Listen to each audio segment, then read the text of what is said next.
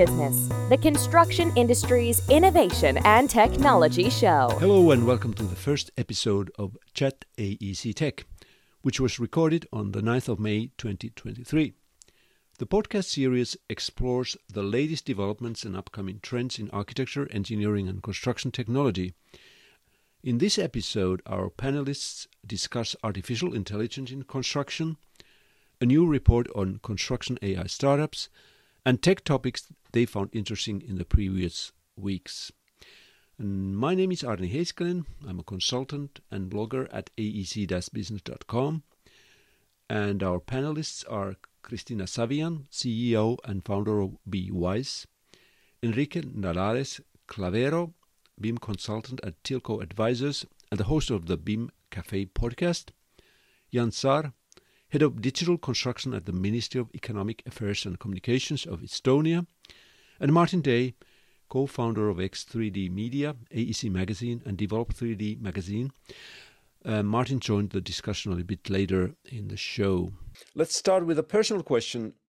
How do you use generative AI in your work or otherwise? And maybe, Cristina, you can start. Well, okay. So this is definitely, um, you know, interesting topic uh, because all our lives certainly has changed in the last, you know, four or five months since the rise of, you know, ChatGPT.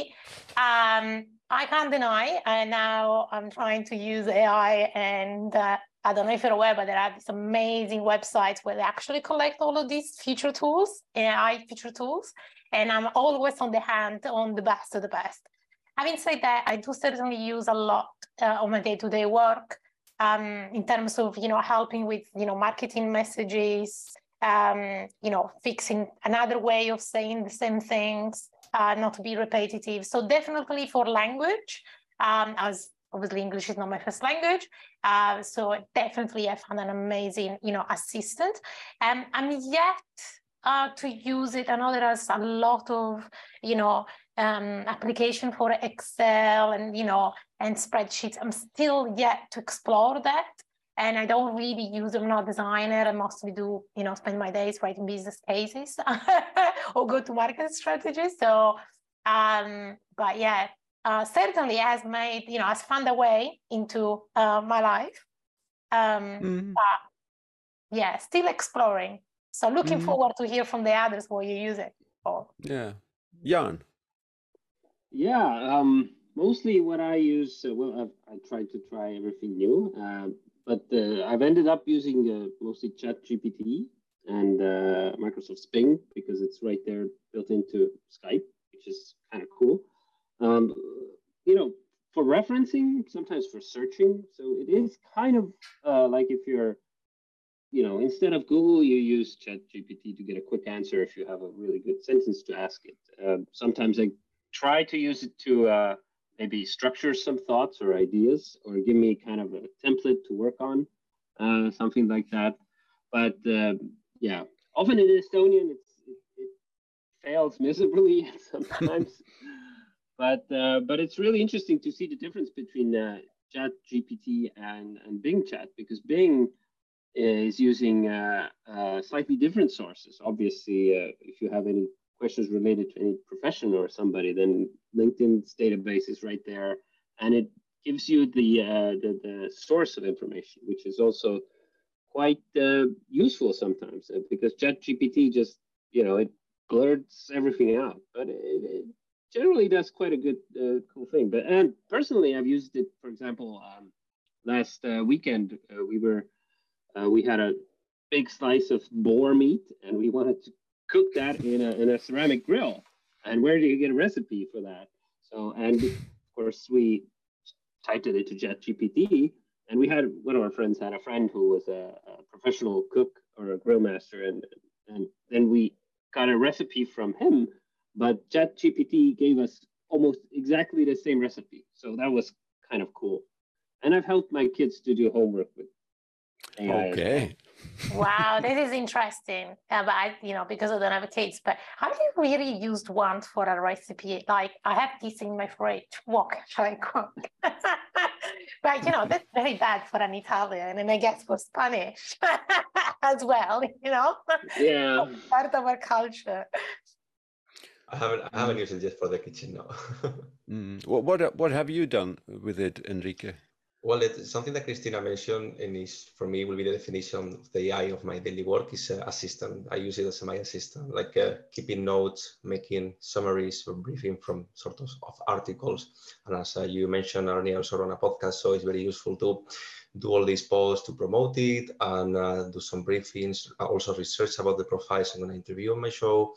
Uh, also the LinkedIn profiles, to give me some information about this person, but I'm not uh, a fully believer of ChatGPT or AI in general. I always want to keep a critical eye on it because um, for some personal stuff, I also been using it, asking them question. I know the answer, and it not always fit with my reality, right? So yeah. I think it's important to don't just believe it like some kids might do or some teenagers do, like do their homeschool with the ChatGPT uh, can fail. I understand it can fail too. Also, the information I raised until 2020, 22 or 20, 21, right? So the latest thing you ask him for, for something, him or her, no, or something more recent, is very doubtful also, also in, uh, in the answers, right? So always with a critical eye, I would say. But yeah, this assistant or um, or some uh, someone to, to do the, the, the repetitive task, I would say.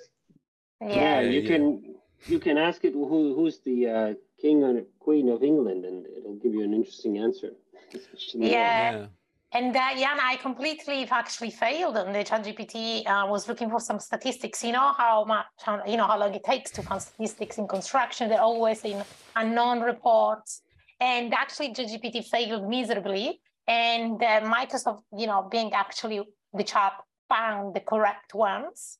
Um, so what I found sometimes I was I tried in you know few of them until I'm kind of happy with the answer. I think you still need to know what you're looking for because otherwise, you know, you you really fail. And I have without you know naming a one particular customers where English is not his language, and they tend to use it a bit too much lately, and the answers are just taking that for granted, and it, it's it's it's a risk. It's a massive yeah. risk.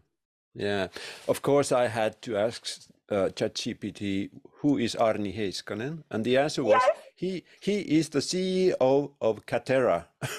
oh, really? Nice. Yeah. Nice job, Aarni. It was didn't still know where it was. I checked. In the, in the right industry, but yeah. but but you okay. did a really good job with Katerra there, Aarni. Did you? Uh, yeah. Maybe. Yeah, yeah, that's a good point.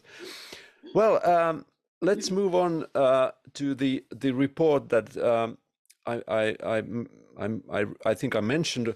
It's a, a company called AO PropTech, which is um, they say they are Europe's largest PropTech venture capital firm.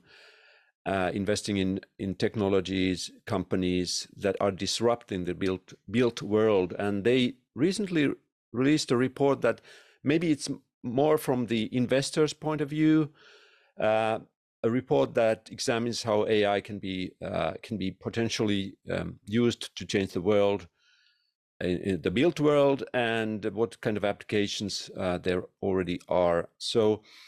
Um, the, the report is not really long, and but it it kind of breaks down pretty nicely uh, the application areas of, of AI currently. Of course, it it talks a lot about real estate uh, or prop tech um, startups, but in general, I think it, it's it's it's a pretty good um, pretty good report. So, do any of you have any any any comments? What did you find something interesting or surprising, perhaps, in the report?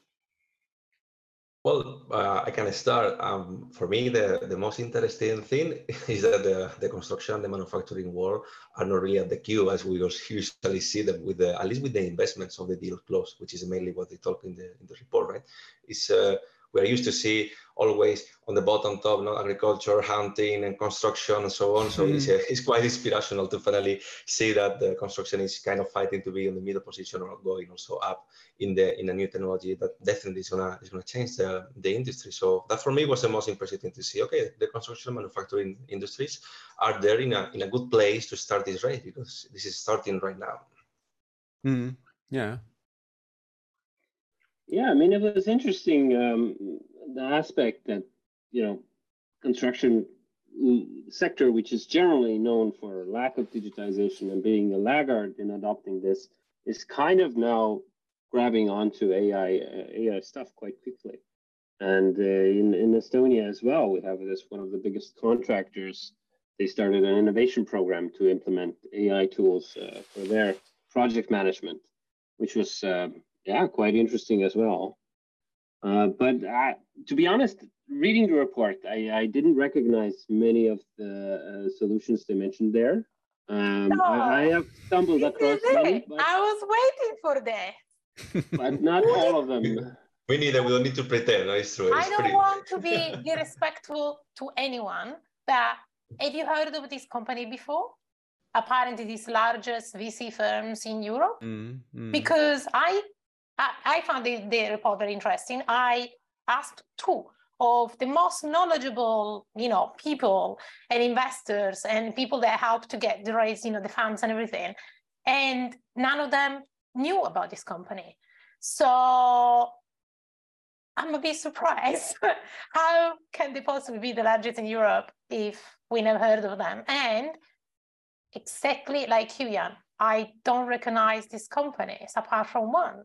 So perhaps I don't know. I really don't as I said, I don't want to be disrespectful for anyone, but perhaps they are very well known in the VC firms, just not in the built environment, because there are much more well-known firms. They've been doing this for 30, 40 years. Maybe they just happen to have a cross, you know, boundary with, you know, some of them, yes, they do happen to be in built environment. So they say they invest in, you know, in construction.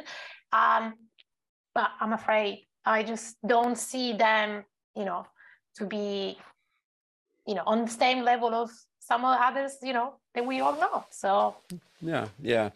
Um, I noticed a few of those companies that were uh, startups that were mentioned uh, in the report.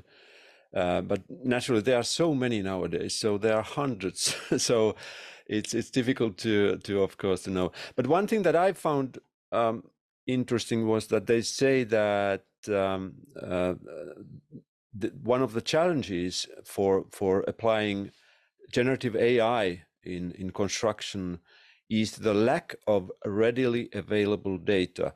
So um, I think there is a lot of data, but maybe the readily available is the keyword here. So it's not structured. It cannot mm. be searched. And I'm sorry, but we just explained you know, perfectly clear why ChatGPT gives you crappy answers because if it doesn't have, you know, if it's got rubbish in, it's got rubbish out. And mm. we've been, you know, not us, they've been working for in the industry for over 20 years. Like, you know, we all know, sorry, Annie, I, I know it's a lot more than for you, but, you know, this is what I'm saying is we all know that our fundamental problem is not the application of AI, is the, the foundation of AI. We need structured information, and we, mm. it's very, very, very challenging, you know, to use it. So, well, hang on, Cristina. Actually, I, I would a little bit oppose you there because uh, I agree fully with the fact that we have uh, the, the, the information management in construction is a mess. It is a total mess, and it is unstructured. But that's where I think that these generative AI models can actually help us because we can use them to start structuring the data so they can analyze, identify uh, what is what, and, and maybe structure it for us so we can actually use the data. So, so I would say my, my real hope is uh, that uh, with these new large language models and generative AI tools, we can finally start to see uh, more structured data emerging from this pool of, you know, unstructured nonsense that we have currently. And, and as I'm working a lot with classification systems uh, and standardizing, and that is a really painful job, to be honest. Uh, yeah. And it's always very controversial. Uh, I, I, really hope that in the future it might not matter that much that we really uh, apply, you know, exactly this uh, classification system. We use these parameters to describe. We just feed it to the machine, and the machine will recognize what it is and be able to use that and make the analysis and, and give us results based on that. I actually completely agree with you in the sense that the potential it's immense. Um, obviously, what we need is start finding some very you know simple tools uh, where we can just start asking you know they are okay start learning all of this about my business start getting all of this data in data in data in there and then start trying to derive this you know uh, in you know insightful and start asking answers. I mean simple you know tools now. You can add a lot of pdfs and then ask you know about information on the pdf so if we think about it, um, you know, I'm sure it's not going to take long when we are start, you know, I'm on Digital Construction Week next week, and there are actually quite a few um, presentations on AI, and I'm I'm sure someone has already started doing this, and I'm, I obviously probably need to wait for some significant result, um, and we still need to be able to kind of validate and sense check. But I agree with you, Jan, is the potential is enormous. I also think that here we are gonna pay as an industry, sadly, all the years of unstructured and categorized data because we need to teach the AI, and this is a different topic, right? How to how to feed it with that, all that information. And it's important that now we have like a second chance in industry to be born again and provide the data correctly, even though we don't know who it is and how to provide it. But it's really important to teach it. I I, I know I, I talk to my ChatGPT or any AI like a kid, like this sentence comma, this sentence comma, because it's the, I think it's the way they, they process better the information. So if we do correctly for the current projects in, um, in a project type or whatever in the construction industry, that way we can get the benefit on the future. But sadly, we are the starting point as everyone else on the as an industry, but we have so much homework to be done before that uh, if we hurry up a bit with the help of the AI, like you, Cristina, just said, we can catch up, but we need to give the information structure with the classification, with the system, with the standard. I don't know. And I know it's a, it's a horrible job, but we have a second chance here, guys, to, to don't mess it up.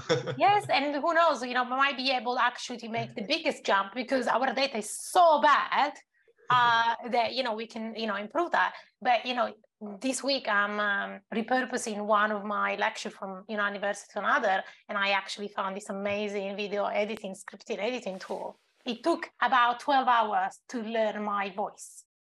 It now, it now perf- perfectly opened up my voice. and it's unbelievable, right? So think about when we start doing this and applying, you know, on a day to day, you know, at work. Okay. So Martin, you you were able to uh, join us now. Uh, that literally next to my router. It's just not reaching. It's very weird. I don't know if routers kind of eventually fade over time and you it doesn't stretch, but um, so yeah, I'm literally sat next to my router, which I will not touch. But yeah, I am okay. here. Yeah, yeah. so so we we were discussing um, uh, how we use AI um, uh, in our work or otherwise. So or generative AI specifically. So, so do you use uh, generative AI? So I try to use the Chat GPT, um, just throwing things at it like uh, write an article in the style of Martin Day about why Autodesk customers are upset with the con- constant price increases. And what I got back was quite scary because it was it obviously gone off within two seconds, read everything I've written, and came back with uh, a pretty coherent article of about 500 words. A lot. When I write, I tend to write 3,000 words. So you, you've got to kind of like, you're in at the beginning, get a coffee because it's going to be a while. Um, and ChatGPT concisely did it in 500 words. So, but um, I kind of, it, it is amazing. And I think, you know, ChatGPT is amazing. And some of the stuff that's in Adobe Suite is amazing. And the, the things that we use every day. But this really is kind of the amuse bouche of AI. It's so small and it's blown our minds. And I've seen stuff that's coming that has totally blown my mind. And if it does come in, it's going to, well, it's going to wreak havoc basically on the industry um, if it comes in as fast as it's looking like it is. So while being able to i mean you can even take courses now on how to write a chat gpt thing which makes me laugh um, it's kind of like the whole idea was that you're supposed to be able to say exactly what you want but now we realize we don't know how to say exactly what we want so so we have to take a lesson in being concise but um Prompt engineering is what they're calling it, right? Prompt yes. engineering. Prompt yeah. engi- Soft Have you seen the salaries? Well, this is the, uh, so the thing I'm quite lucky about is that I'm writing about things that haven't happened yet. So I'm writing about products that are in beta or alpha, and so there's not really a lot of text out there. So I'm I feel quite comfortable that ChatGPT is not gonna. I'm gonna be the one that's gonna be feeding it because it isn't gonna know about the stuff that's happening by stealth companies. So I'm I'm feeling slightly um, at, at, at a good position, but at the same point. Um, when you see things like Hypar, when they've inst- I mean, it really mm. is just an interface. You're just putting text in, it's driving variables that were already there, and then it's producing a model. So it looks like magic because it's just it's just text to to BIM, when in fact, you know, most of the work's already done for you in the background. It's just you would have had to be more explicit with the mouse to say I want or some some variables. I want 25 stores, 25 stories or whatever. So I kind of feel that we're getting wowed by Chat GPT while the real interesting stuff is is kind of amongst us. And uh, it's like things like Swapp, it's things like uh, um, which really apply AI to creating geometry and and not just geometry, but creating in Swapp case of Swapp, it creates detailed design. You you literally start by drawing out a, a, a bounded area and you create spaces in it. I know there's lots of Revit people that don't use spaces, but you better start using them. Um, Hmm. Where you define, you define, you know, this is an office, this is a bedroom, that's a corridor. There's no walls, there's no window, there's no, um, uh, there's no interior partitions or anything. It's spaces with with no walls and no windows. It'll go off and orient the building towards the best uh, for solar gain. It'll then put the windows in. It'll then look at all your well, the work would have been done before. They've seen how you select your wall styles and your material types, and it'll then build the model for you into one to three hundred detail, and then it will produce all the drawings for you in forty minutes. So if you're producing a rectilinear building that's really boring and you don't mind it being really boring, but it's fast, you can do six months work in 40 minutes. And if you're an architect who charges by the hour, you're not even going to get a full hour's billing for it. so it this uh, and you know it's early days, and they today they just announced they've raised 10 million more dollars, so that's 17 million in total. I think Wow. they've had. Um, every VC I talk to is really excited by it. Um, and it, it- it's what I'm hearing from the, the sort of top 100 practices is how can we get rid of drawings? Draw, and I was like spending most of the last two years going, yeah, how are we going to get rid of drawings? So I was going around looking at all these applications, and then suddenly it's like, oh yeah, we're not just getting rid of drawings. We'll also do the detailed modeling for you as well if it's like really boring and rectilinear. And that's just the start. That's the opening gambit. Is we will do your rectangles for you. And if you're building a hospital or a student accommodation or a, a boring office, um, you can still make it look interesting by designing the facade, but the, the actual building itself can be designed by AI. And I've this the thing that I've so there was a, a great company called Case based in New York who were consultants for BIM, and they had a great event called Buildings Equals Data, and it was mind blowing. It really was a, a great event, but I think now we're, we're about on the cusp of where buildings equals recipes, and that is a problem.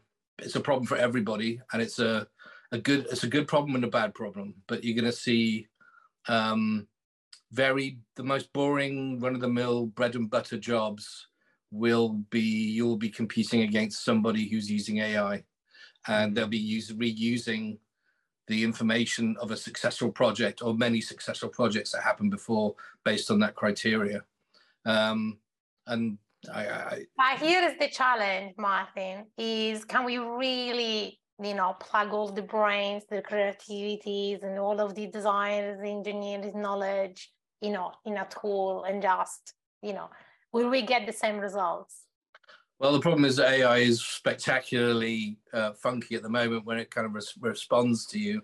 But um, and the other problem is that most of the drawings and documents and models it's going to learn off have got lots of crap in them, and so it's going to learn bad ways. You know, you have to make sure that your old data is perfect, and there'll be probably hours and months spent on making sure the stuff that gets put in is in is good quality. But don't be fooled that uh, buildings are difficult because they they follow logic and they have variables and that Yeah. that that is completely I actually think you can follow the process. You know, you can have a, you know, and you can follow the process and the techno use the technology, but the people element is also always the predictable one. So well, this is I'm yeah afraid I- I, actually don't. I think we still need the human input. Yeah, think the, the- the critical eye on the top to, to verify other things. This is uh, the thing at that's least really one person will need to check the things. the thing that's really Yeah. fascinating is I think the software will be so fast that you're not giving the client long enough to actually dwell. You know, they can come in one morning, give you the brief, you can feed it into the machine, you get 20 different versions of it at the other end. You, as the architect, pick the one you like the best. Uh, you get it costed, uh, and then then two weeks later, the, the guys are going, "Oh right, oh okay." I, you have to have a process of digesting what it is that you're being offered on the scale of a building. I think it's very weird for you to go, yes, that's it, I'll take it. I was speaking to a company that worked on a project where they were really, really pressurizing the BIM process, where everything was working in parallel. And so they were really ahead of in, the- in the timeline of, of getting this building built. And they, the client okayed it. They, they ordered the steel to be cut for the atrium and then the client changed their mind a month later, but the steel had already been ordered, and then that was a contractual problem with the. You, you, you need to give clients long enough to digest what it is that you're offering them, so that they can mull it over. So I think we might actually get to a fa- phase where, we we you know, the, the practice is faster than the client's proce- processing capabilities of it. Yeah. Jan, you had a comment. Jan, Jan, yeah.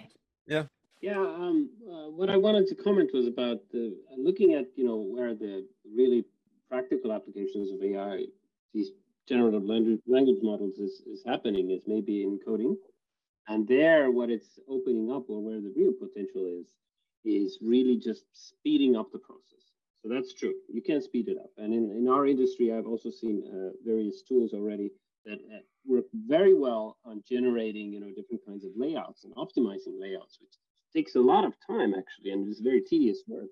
But you can do faster.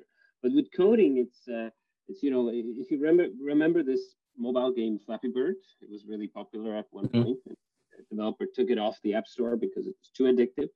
Um, it took him about let's say 100 hours to program the whole game. Uh, the same developer now tried it with only AI tools, and he was able to do it in one hour just describing to different AI tools through text chat what you wanted to achieve, and and that is um, uh, that is where the potential lies. It's not only the uh, the way we can speed up processes, but also that we're opening up the door to you know you don't have to be a programmer anymore to develop software. You just describe what you want to a, a language model to an AI, and it will code it for you. So we could you know in certain areas in our industry as well, I think, uh, uh, you know, give the clients the tools maybe uh, to to do some of the uh, architectural engineering work. Well, not maybe engineering work. Let's stay away from that for now. but, but some of the architectural work, at least some of the creative stuff, also to get them more involved, to get them, uh, uh, you know, faster into iterative Mm. processes.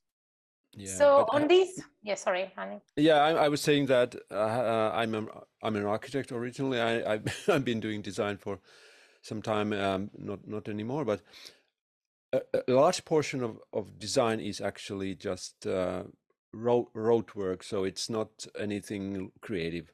So there's a 95% of the work is something that is very mechanical, I would say. And Yeah, very and- and it- repetitive. And that is the part probably, you know, and you know, I I I, do believe in, you know, in Martin, in like I'm writing um, um business case for rapid prototyping services, you know, Yeah. one of the biggest clients, you know. I I I believe, you know, there is a strong, you know, business case for that. For start, pro- you know, for providing stuff. There is massive value for the clients, exactly for you know that purpose. They they are going to evaluate different ideas very very rapidly they see the consequences and they're not going to come back you know later with oh sorry we don't want that they look like that anymore at the same time i'm you know from obviously my experience but just even looking at all the being, you know, the contracts, legal requirements where you start putting mm-hmm. the digital requirements. How do we trust an AI? You know, would you trust an AI to build your house? I mean, where what is the legal implication, you know, implications of letting well, AI doing the structure calculation? You still you still have to have it checked by somebody, but um, you can as it's as as long as it's been programmed correctly, and we all well, everyone's using BIM and Revit and um, and solid modeling tools to model uh, very you know life life um, engineering, which is essential. We do rely on software a lot, and um, I think um, it's difficult. But the reality is, is that you still will have to go and get it signed off by somebody, and uh, the thing is that it shouldn't be that difficult. The whole you know, the, the whole one of the whole kind of fallacies of BIM is that there'd be this one single model, and it turns out that is not the case. And in fact, it was a really stupid idea to start with because why would you stick all this data in one big file in yeah. a piece of software that can't handle all that data, which mm. then takes hours or collapses under the pressure? Yeah, and but then, we know where they come from, right? And where the data will come and then structural engineers will create their own BIM model because they don't trust the architects. And the MEP engineers, they'll do a bit of both. And then you've got the construction BIM, and then there's the the Viz uh, generate. Everything kind of is a mess anyway. And we thought we'd have a coherent data solution. And I kind of wonder, even now moving forward, with things looking at things like Autodesk's Forma, which is a very interesting computer science approach, I think, and I'm very looking forward to seeing what they can do. But if you have this giant data lake with all your data in it, um, how does it work with the way that trust? I don't trust you, structural engineer. Structural engineer doesn't trust me, architect. Uh, construction person needs completely different things in their BIM anyway. So how does that work in the kind of future? It's it, it nothing's set in stone, but the thing that I'm very confident of is AI likes recipes, and we have to start looking at buildings as recipes. And the kind of people who will be um, not in this uh, game will be the signature architects. It'll just mean more Rhino because there's no way that the AI will be able to really understand what it is that Zaha's planning to do, or, or mm, mm. it's the kind of crazy geometry stuff. There are other tools that might come in for that, but I think that they will be relatively unaffected in those kind of futuristic, um, you know, risk risk high risk buildings. But I think the, the problem is going to come in the meat and potatoes of the uh, architecture world and the construction world. Um, but I don't quite know how they're going to join up because they don't join up already. Um, and so having an AI do it all for you does seem uh, quite incredible. And maybe that maybe that's the fallacy. The flaw in it is that it won't be the perfect structural engineer, MEP engineer, architect, uh, uh, pl- planning, um, document creator. Who knows? There's quite a lot of different aspects to it. But um, I, I think when it comes to AI, what I have uh, experienced and what I've seen, you know, from this image generation also and, and text generation, it's it's remarkably, incredibly mediocre.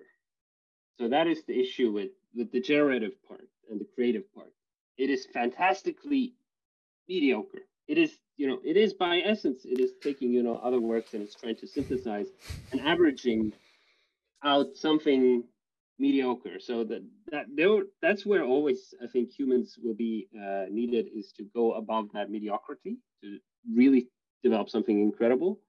But I would also um, raise another question here um, that uh, when I when talking to engineers, you know structural engineers who who take responsibility for mm. whether or not a building will collapse or a bridge will collapse uh, you know where people could get mm. hurt or killed um, they in, in in these fields they're already talking that you know the the young students the young engineers they're trusting too much the software so there, you know, in schools, you have to go through, you have to do all these calculations by hand to understand them, and they still basically check and do all the calculations on on their current projects as well, just to check that you know everything is is is coming out correctly. Yeah. Um, but even with the software that is not AI enabled, uh, there's already a lot of automation, and it's you know really easy. Like you know, ah, let's just trust the software. So So, so really, my question is, can we, if we apply also AI uh, now also to engineering, and it looks really nice, uh, are we, and it, and it, gets really complex, are we able to trust it? Uh, can we? The, exactly. This is what I was saying, you know, earlier. Is how can we use our, you know, background and uh, you know, and this background and experience and knowledge, you know, into the AI? It's impossible because you know, yes, we have do have design manuals, and yes, we can teach the AI, we can digest the design manual that took us most of us 15 years to learn, and still need to double check every few minutes. Um, but then it will always, you know, where, where is our knowledge, our understanding, our sixth sense when we're doing things? No, this does not sound right. That comes from the knowledge, from the experience, from the years and years and years doing the job. But and it is the reason it. why. But it is the reason why we, you know, the big projects get awarded to the most knowledgeable people with a lot of experience and you know evidence of delivering that work. So how can we trust you know well, an AI to do that? There's something that you know it's not it's it's a uh, the industry's faced trouble before from design build, and all these tools are yes. giving design builders, oh my god, the best Christmas presents ever and the industry is going to be competing against people who if they own the project they have the team that designs the project they own the supply chain for the project you're going to be seeing a lot of these things being the risk. Architects don't really like taking on that level of risk unless you're in the kind of high echelons of signature architects. So it's going to be the developers that are running with it. And you just look at testfit and testfit's doing really really well in the developers world and I just look at that and go, "Oh my god, this architecture sucks." It's it's like lots of rectangles, and it's like lots of parking spaces, and it's it's like my kind of hell. It's not European architecture, but it's what what's what happening. It's what happening. It's what's happening in the states, and obviously, condo suites are, are, are obviously important, but um, it just wouldn't happen here. That's why they haven't come over. But that thing is giving the developers what they need to know, which is price and uh, get, mm. giving them a guarantee mm. of of the money side of things, and then they'll go and sign off on that. And if they know they can produce the designs in an hour, and mm. um, they they get all the documents ready for planning permission, um, then they're going to go down that route, and architects are going to be cut out. But there are other mm. firms I'm talking to who who uh, I won't mention their names, but they've already got design teams where there's only one architect on big projects and that this this one architect essentially designs the facade, the, the volumes and the spaces, make sure it meets the brief, and then everyone else in the project is an engineer because the thing that's important is how that building is fabricated and how they actually put it together. And that is kind of also a kind of a scary thing because that's happening within multidisciplinary architectural practices. So this is going, to, you know, the, the market's going to change and people need to be as have as many varied skills as possible to be ready to to kind of like flip from what they're doing currently. It might change. It might not exist anymore to you know being the overviewer of it or maybe it's something on the sidelines a separate um a side shift a shift sideways. Um it's not just ai it's developers. It it, it kind of changes the the playing field in my mm. view. Yeah, yeah. I, my my my understanding is that instead of just having a technological uh, change or breakthrough, we will see uh, new business uh, models also uh, emerge from this. But what would you say to to companies who are now um, trying to understand what's going on and maybe do something? What, what would mm-hmm. what you would you suggest to architects, engineers, and and contractors do do about AI right now? You got a choice. You either learn what's going to happen and see what's coming down the line, or you end up reacting. And I would sooner be the person who knows what's coming down the line. So I'm organizing next dev and uh, next build and next dev, a quick plug, but I'm I'm deep into next dev, and next dev is is um, about well how this industry needs to change because we have we have old software that's been written to work in a certain workflow, which we have kind of decided is is holding us back. And there are loads of people who want to get rid of parts of it. But as part of the day, I've I've got um, Adi from Swapp. I've got uh, Francesco from uh, um, Augmenta. I've got uh, Altaf from uh, Snaptrude. I've got uh, Anthony from Hypar. I've got uh, Paul from Arcol, all in one room, one day. I've got Finch 3D hopefully coming. I'm waiting for the Pam to get back to me. But so you can come to this event and see these things back to back and then talk to the people about what it is that this means to, to you. And I think that um, most of these, most of the software is actually in beta and alpha. It's not, and Qonic as well. I've got Qonic. Um, there's a whole load of players who are developing what I'm saying is BIM 2.0, the next generation. And um, you've got to come and you've got to see the stuff, either download it, ring them up, try and listen to what they've got to say, because um, these are the people who are going to be acquired by an Autodesk or a Bentley or a, and you're going to see this in, in commercially developed uh, in the future. They're not, you know, Adi, um, Adi getting another $10 million today. Um, you know, that there's a whole lot of interest in Swapp. I mean, that's that whole process of going from six months to 40 minutes. Um, so, Martin, if, if I would just summarize your discussion, is just try it. Don't just, you know, well, you can't look at try it, it, but also. This is the problem, you can't try it. It's not out but, yet. Okay, but that's also an issue here because whenever we talk about AI, and there was this really nice graph I saw uh, somewhere, uh, I think it's from Fundamental, was that you know you had this big ball about who's talking about AI, and you had this really tiny circle who's actually doing something with AI. So, uh, uh, is it the same situation right now in our industry that we see? Yeah, there's it's a, problem. Talk, it's such there's a... a lot of, you know, you can plug chat gpt into most anything and, uh, that's not really, really cool a, that is ai but it's not it's not going to change the world. Mm-hmm. it's mm-hmm. changing the input. Testfit is not ai it's it's a solver for multivariable um, problems. Yeah it looks like ai because it's so bloody clever. You see the result of it you think my god it did all that. That's amazing. it, anything that seems like magic I, i'm saying is ai because because it, it's not it's not actually AI, but it, it, just happens to be so utterly impressive. And I think that um, uh, unfortunately, the the good stuff that I'm seeing isn't available yet. It's it's probably I think um, I think maybe Swapp is available, but they're only taking on very very specific projects from very uh, from certain companies that are doing the things they focused on. I don't think there are many European firms working with them. But I got inundated when I ran that article on Swapp by people, design IT directors are saying to me, we need to speak to them. My board want us to speak to them. And so that is that's that's the first reaction I've ever had where people are demanding to be introduced to uh, a mm. company because the, the promise, the promise of what they're offering is so amazing. And then Marty Rozmanith, who ex Autodesk. Um, he was in charge of architectural desktop. God love him. Then he went, joined Revit. Then he they got bought by Autodesk. Now he's doing something very similar to Swapp, but he's not using AI. He's using procedural methods and graph and graph databases, and that's a that's that could be a, another kind of successful approach. Um, so he's also Marty's coming to the show as well. Oh, I keep forgetting, but um, these are these these technologies are really um, they're very formative. They're in alpha, beta, and they're going to be out in the next one or two years.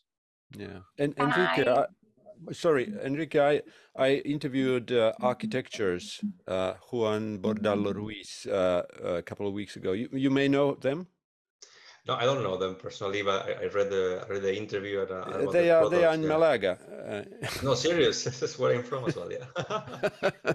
yeah, but anyway, that was also uh, amazing. What what they showed me uh, designing a. I don't know if you, Martin would call it a, a um, good architecture, but uh, anyway, really fast modeling and using rules and, and AI, and it was fantastic. Um, so um, was it rectilinear? Uh, was it? Yeah, yeah, yeah.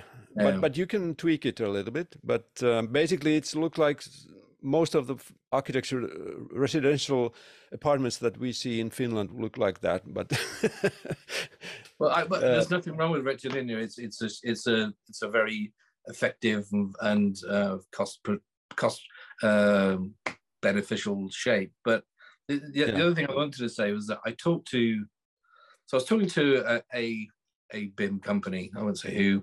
And we were, I was talking about how fast AI was coming and how scary it was. I was literally seeing somebody, another thing that's not yet is stealth mode. You draw rectangles, you press a button, and out comes a fully one-to-one scaled um, modular um, building, and you can change it to steel or wood or whatever. And all the all the production drawings come out of it. I'm saying this is scary stuff. And the guy goes, "Yeah, it's coming really really fast." And then I was talking about you know the, the people who are complaining about BIM at the moment are mainly the signature architects, the large architectural firms that are finding that they're kind of paying a lot of money for something that's just standing still. And he said, I said, just go out to them and just with a with a with a clean pad and just say, what is it you want? Because they're not going to buy your product because they see it's the same as the other one. And he said, well, we're not we're a volume player. We can't do that because we need to sell volume and and the top architectural firms, 25% or less, aren't really worth that. And I was like, rewind that conversation to like three paragraphs before I said AI is coming really quickly. In 10 years' time, if Swapp does what it says on the tin, how many copies of BIM, you know, BIM, BIM as we know it today, are these software companies going to be selling? Because it's going to be one instance on the cloud that spits out this stuff. You might need one copy to make some changes to it. You're not going to see this kind of like loads and loads of people with loads and loads of modeling tools, modeling away and doing drawings. It's going to be a red. No, how are they going to get their money? And they've got shareholders, and their shareholders shareholders are going to expect the same kind of returns they've been getting, you know, for the last twenty years or more. So mm. I hmm. think there's there is also some myopic view in the software industry that something's coming that will actually make them have to change their business model. And it could be it could be like an asteroid coming to their sales if and if I, you is I, I, I, like the idea because I, I, like to shake up the market. But i think um you know i do hope for some stability i think but just for the sake of my magazine but it's just like the reality is that there is um there, it's not just a game changer for the architects or the construction guys or for the structural engineers. It's also for the software companies, and it's for where the data goes and who you work with and how you work with them. Um, it's not. Yeah, but it, Cristina, you're about to say something. Pitch in. Well, I just would like to comment in the sense that I have a completely different experience than Martin. Uh, so I would like to challenge that because I'm on the other end of um, writing the business cases and talking to executive boards on why their PI insurance is time 10 with the new business model because it's untested, because they're using technology, but because they're selling data insights, because it's not what they used to do, because they're turning into a technology company and they're no longer at, at um, architectural firms. And you know, I'm not sharing because obviously it's you know one of my customers, but I can tell you this: most of the time I fail. And most of the time I fail to sell to the to the board on why. And the challenge is not because the technology is not available. I completely agree with you, Martin. There's billions of technology available, and it's so bad that they're not actually looking at what is coming next and what the competition is going to adopt very soon.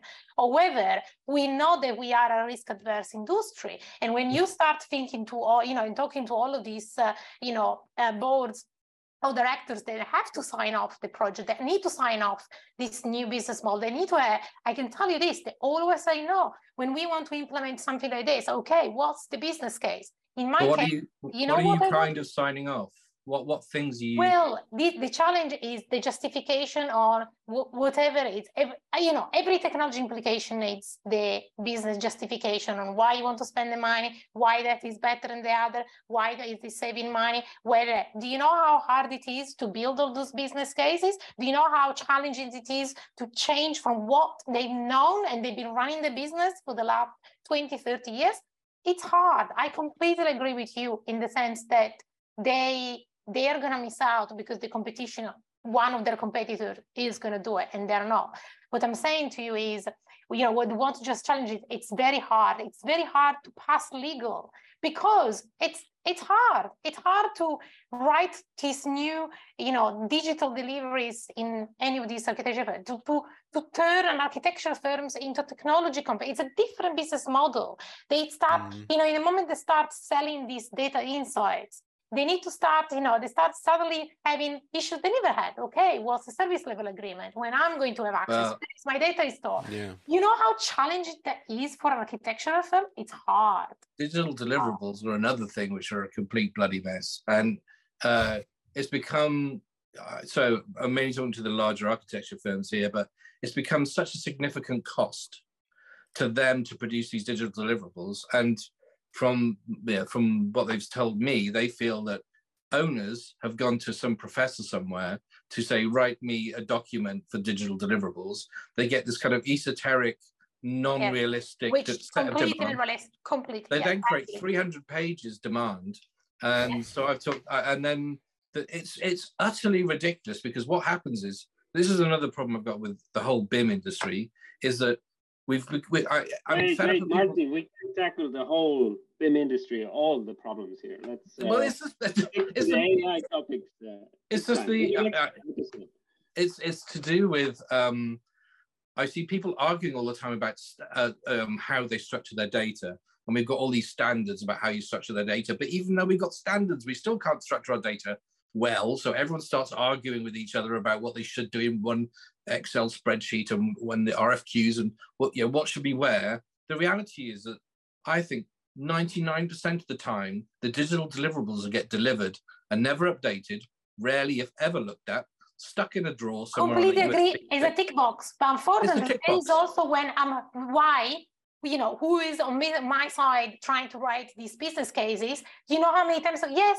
but we failed you know we failed there you know i didn't understand it's like what we developed and what we've been trying to do with all of this, you know, bringing digital technology for the last, you know, 10 years has not really succeeded in many cases. And because it's not succeeded, it's giving us a really mm-hmm. hard time to get the you know momentum that we need to bring this new amazing new AI technology that is coming to market that we know is all coming. And then yes, I completely agree with you. One of them finally will get it right. At the same time, one of the also the challenges that we have is that we know we are risk adverse. We know our procurement model will ever change? Yes, I don't know. I'm always hopeful They may be in the Nordics and you know Estonia and you know Finland, mm-hmm. you yeah, yeah. do things you know in like a government level, on a completely different level than as southern you know, yeah. Europeans and the, but you know, as you know, I spent over 15 years in the UK, and you know, in the UK is yes, maybe the procurement model will change there, but the rest of the world is never going to change. Everyone is always going to start delivering the little bits. So who, yeah. how are we going to join the dots? How we are really going to leverage the AI on a very, very long? Firms, firms really need to be adopting BIM and trying to get the benefit for themselves. But many people have adopted BIM because they've, they're late to the game and they are have literally doing it so that they can say we do BIM, but they're actually using it more like they, they used AutoCAD or 3D AutoCAD or I mean I've been to um, practices that have got the kite mark and when they were modeling a multi-story building instead of modeling a multi-story building they modeled every floor in the workspace separately. The only person who had a full model of that block was the guy in the viz department who had to piece it all together from the revit models he was given. And you just think oh this is just this is crushing. But there are really good users and there are really bad users. And I think that uh, the risk averse nature of practices is one of the one of the major things that we need to try and um, uh, educate people to step out, step out of yeah. the box. Yeah, it's yeah. not down to people. I was at UK Construction Week last week, and mm-hmm. on a roundtable with CIOB talking about you know the challenges to implementing BIM we've been saying about these challenges and they are the same you know we've been repeating them even ChatGPT learned yeah. what they are we still can fix them why yeah i've been because i've been in the people. industry since yeah i've been in the industry since the early 1980s so i i have i know that every change takes at least 10 years but Don't you think? I'm there is- afraid our I, I'm afraid Oh. our time is up now because uh, I know you have something else to do. Uh, but really interesting discussion, I must say, and and this is a fantastic start for our new series. And uh, I'm I'm I'm looking forward to seeing you in the next episode. I think I have the perfect closing for this episode. Okay, go ahead. um, which is um, mm, I use it on my opening speech at the Digital Twin conference